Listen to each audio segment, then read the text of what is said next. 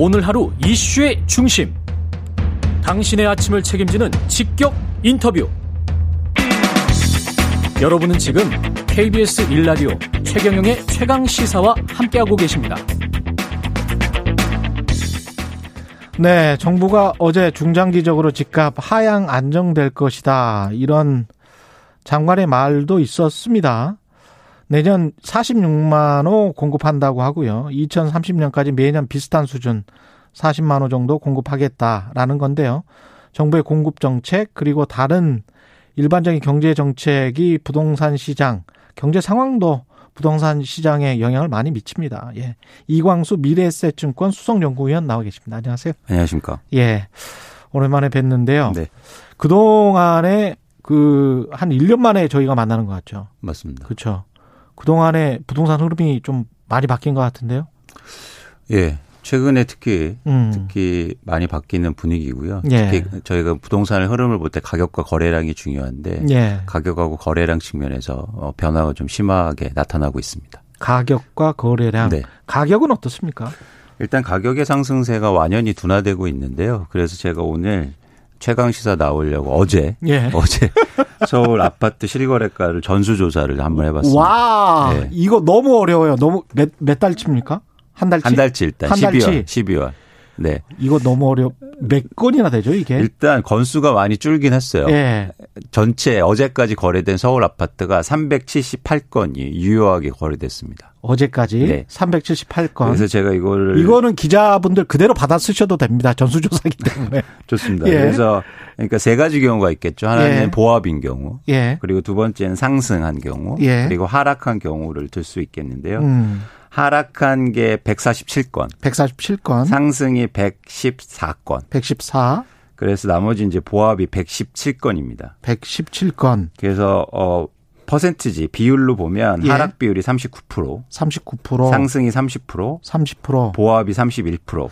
31%. 그래서 70%가 예. 보합 내지 하락세를 보이고 있다. 어, 이 수치가 어떻게 저희가 이제 단순하게 그 시점의 수치보다도 음. 흐름을 읽어야 되는데 그러네요. 과거에는 물론 하락한 것도 나타났었죠. 근데 과거에는 10% 미만.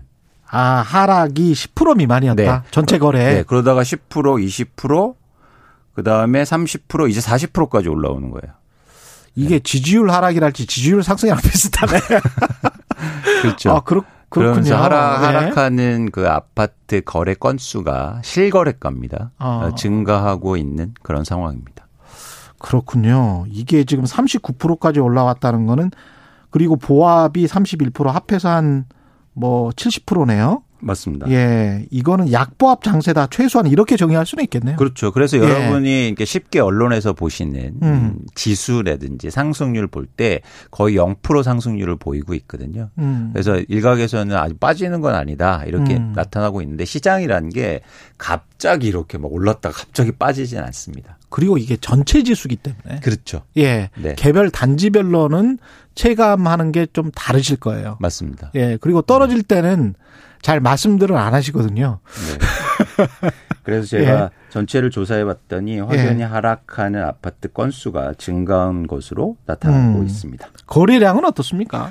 거래량은 굉장히 또 심각한 상황인데요. 음. 서울에 아까 말씀드렸듯이 서울 아파트 실거래 거래 건수가 378건이라는 건 예. 어떤 수치냐면 평균적으로 월 평균 5천 건 이상이 거래됐었어요. 예. 그런데 이게 뭐 퍼센티지로 얘기할 수 없을 만큼 하락폭이 음. 커지고 있고요. 서울뿐만 아니라 경기도도 12월에 거래된 게 1,933건인데요. 예. 이게 역대 평균으로 월 평균에서 1만 5천 건이 거래됩니다. 음. 그러니까 이게 거의 10분의 1 수준으로 떨어지는 거예요. 거래량이. 그렇군요. 네. 그래서 예. 가격이 주춤하고 좀 떨어지면서 거래량은 폭락하고 있다. 크게 아. 감소하고 있다. 이렇게 보시면 됩니다.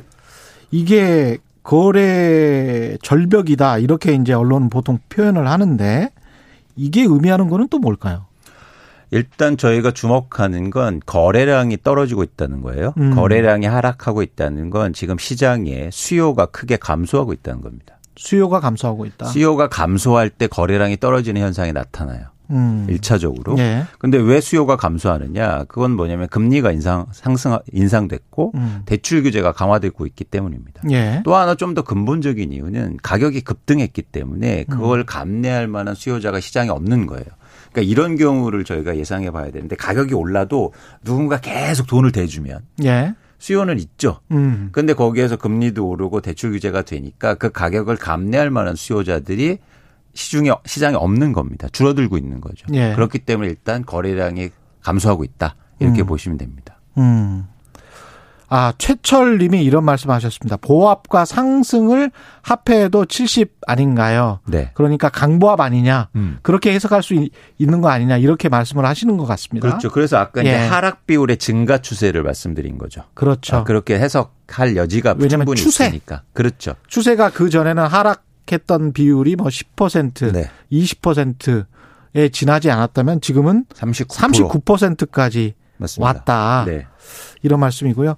어, K7687님은 내년엔 집값이 안정됐으면 좋겠습니다. 예, 그런 분들 많으시죠. 집값이 하향 안정화되는 게 사실은 지금 가격에는 가장 경제는 바람직할 것 같습니다. 하향 안정화되는 게. 그렇습니다. 예. 뭐 여러 가지 이야기가 있지만 음. 어쨌든 부동산 가격이 최근에 급등했기 때문에 과도하게 올랐기 때문에 뭐 안정화가 필요한 것으로 보여지고요. 저희가 예. 시장을 분석하는 입장에서 이 다음 단계가 중요하잖아요. 음. 아까 말씀드린 것처럼 수요가 감소해서 거래량이 크게 떨어지는데 예. 다음 단계 예상할 수 있는 건 어. 시중에 시장에 살 사람이 없다고 가격이 급락하진 않아요. 어. 그, 그렇죠. 부동산의 특성입니다. 그렇죠. 그러니까 내가 그 가격에 안 팔 거야.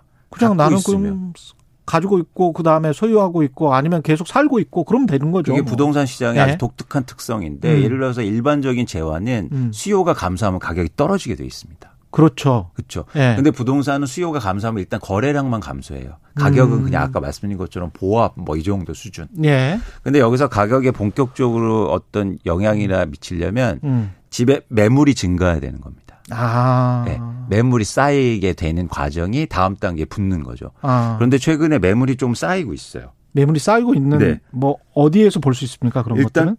그 매물이 매물 예. 증가를 예, 매물 증가를. 매물 증가 여러분 그 사이트 보시면 예. 그런 사이트들이 많이 제공되고 있습니다. 아, 그래요? 그래서 일단 매물이 얼마나 나와 있는지 예. 그래서 조사를 좀 해보면 예.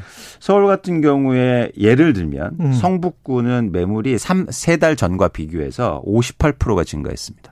58% 성북구. 네, 이게 어느 정도 수준이냐면 성북구가 원래 3달 전에 예. 2,947건의 매물이 있었거든요. 예. 근데 이게 현재 4,663건으로 증가했어요. 아, 그것도 시, 시계열로 이렇게 계속 세보시는 거군요. 그럼요. 예. 그럼요. 저희가 시장을 분석하니까. 음. 그다음에 서대문구 같은 거 49%, 송파구 음. 49%. 예를 들면 강남 강남구는 조금 덜 매물이 증가하고 있는데 9.1%. 전반적으로 매물이 증가하는 단계까지 이제 오고 있다는 겁니다. 그러네요. 근데 매물이 증가할 때는 음. 갖고 있는 사람들이 가격을 낮추진 않아요. 왜? 그렇죠. 일단 한번 내놓고 보는 거죠. 음. 근데 안 팔리나? 팔리면 팔리나 안 그렇죠. 팔리나? 근데 안 팔리면 어. 가격을 낮추기 시작할 겁니다. 그렇죠. 예. 고- 급한 사람들은 예, 그게 이제 다음 단계인 거죠. 예, 급한 사람들은 그 가격을 낮출 수밖에 없겠죠. 맞습니다. 꼭 팔아야 된다면. 그렇습니다. 예. 네. 그래서 향후 집값의 결정은 사실 그런 공급이나 음. 매물이 결정할 가능성이 굉장히 크다 라고 보고 있습니다. 지금 시장 상황은 그렇고 네. 우리가 또 이제 전세가 때문에 이 매매가가 탄탄하게 받칠 수 있는 가능성도 있지 않느냐 네. 이렇게 이제 주장하시는 분들이 많았었거든요. 그렇죠. 그 시장 그 전월세의 시장 상황은 어떻습니까? 그게 아주 독특한 현상이 최근 일어나고 있는데요. 예. 왜냐하면 전세 가격도 하향 안정화되고 있다는 거예요. 아 전세가도 전세 매물도 증가하고 있습니다. 전세 매물도 증가하고 네. 있다. 근데 수요가 그렇게 탄탄하게 받쳐주지 않는다는 거죠. 어. 그게 수- 전세 수요는 굉장히 많은 걸로 이제까지는 인식이 되어 왔었는데. 그렇죠. 예. 그런데 뭐 아시겠지만 임대차 3법 음. 통과되고 임대차 보호가 강화되면서 이제 연장하는 부- 분들이 많으시고 그렇죠. 그런데 일부에서 계속 공급은 되는 거니까 음. 거기에서 일종의 매물이 조금씩 증가하면서 전세 가격도 안정화되고 있는 거죠. 예. 근데 관건은 뭐냐면 이제 내년도에 그게 2년 연장한 게 예. 그러니까 최대 4년 동안 해놓은 게 이제 내년 한 가을부터 나오거든요. 예. 그때 시장에 어떤 변화가 일지는 좀 전세 시장을 봐야겠죠. 그 영향을 미칠 요소들이 공급과 금리와 여러 가지가 있을 텐데 내년 전망도 좀 해주십시오. 예.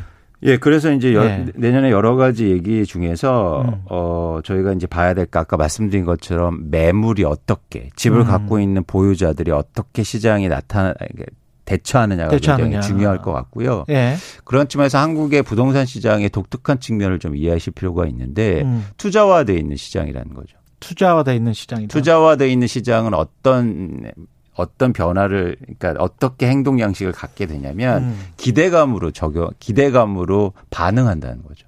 미래에 대한 기대감. 그렇죠. 예를 들어서 집값이 상승할 것 같으면 음. 아무리 세금을 올려도 그렇죠. 집을 안 팝니다.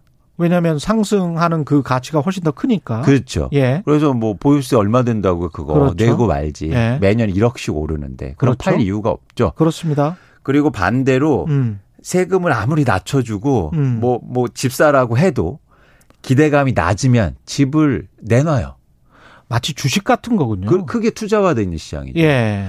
그래서 그런 차원에서는 수요가 감소하고 있다는 게 핵심이에요. 음. 수요가 감소하면 가격 상승 기대감이 떨어진단 말이죠. 그렇죠. 그러면 어 그럼 집값 많이 안 오를 것 같은데 음. 그러면 집을 내놓을 가능성이 크다는 거죠. 지금이 꼭진가 생각해서 매물을 내놓기 시작한다. 그렇죠. 이미 많이 올랐기 때문에.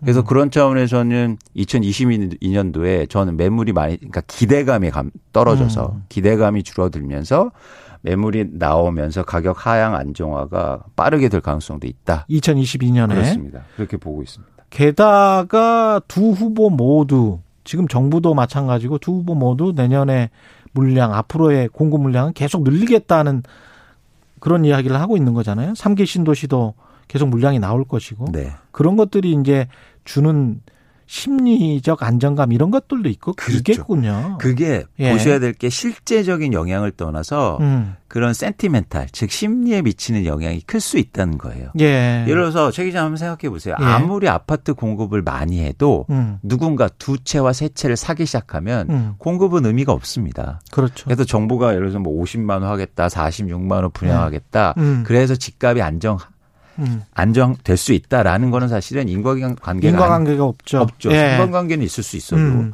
그런 차원에서는 사실은 가장 중요한 건 공급도 되게 중요합니다. 음. 그런데 이 공급을 투자 목적으로 사지 못하게 하는 음. 그런 시장을 먼저 마련하는 게 중요해요. 예. 그래서 그런 차원에서 제가 꼭 지적하고 싶은 건 뭐냐면 한국의 부동산 시장에서 자가 점유율을 올리는 정책을 써야 됩니다. 앞으로는. 자가 점유율을 올리는 정책을 써라. 네. 예. 그러니까 무슨 얘기냐면 예를 들어서 외국과 비교할 때 음. 우리나라 자가 점유율이 57%예요.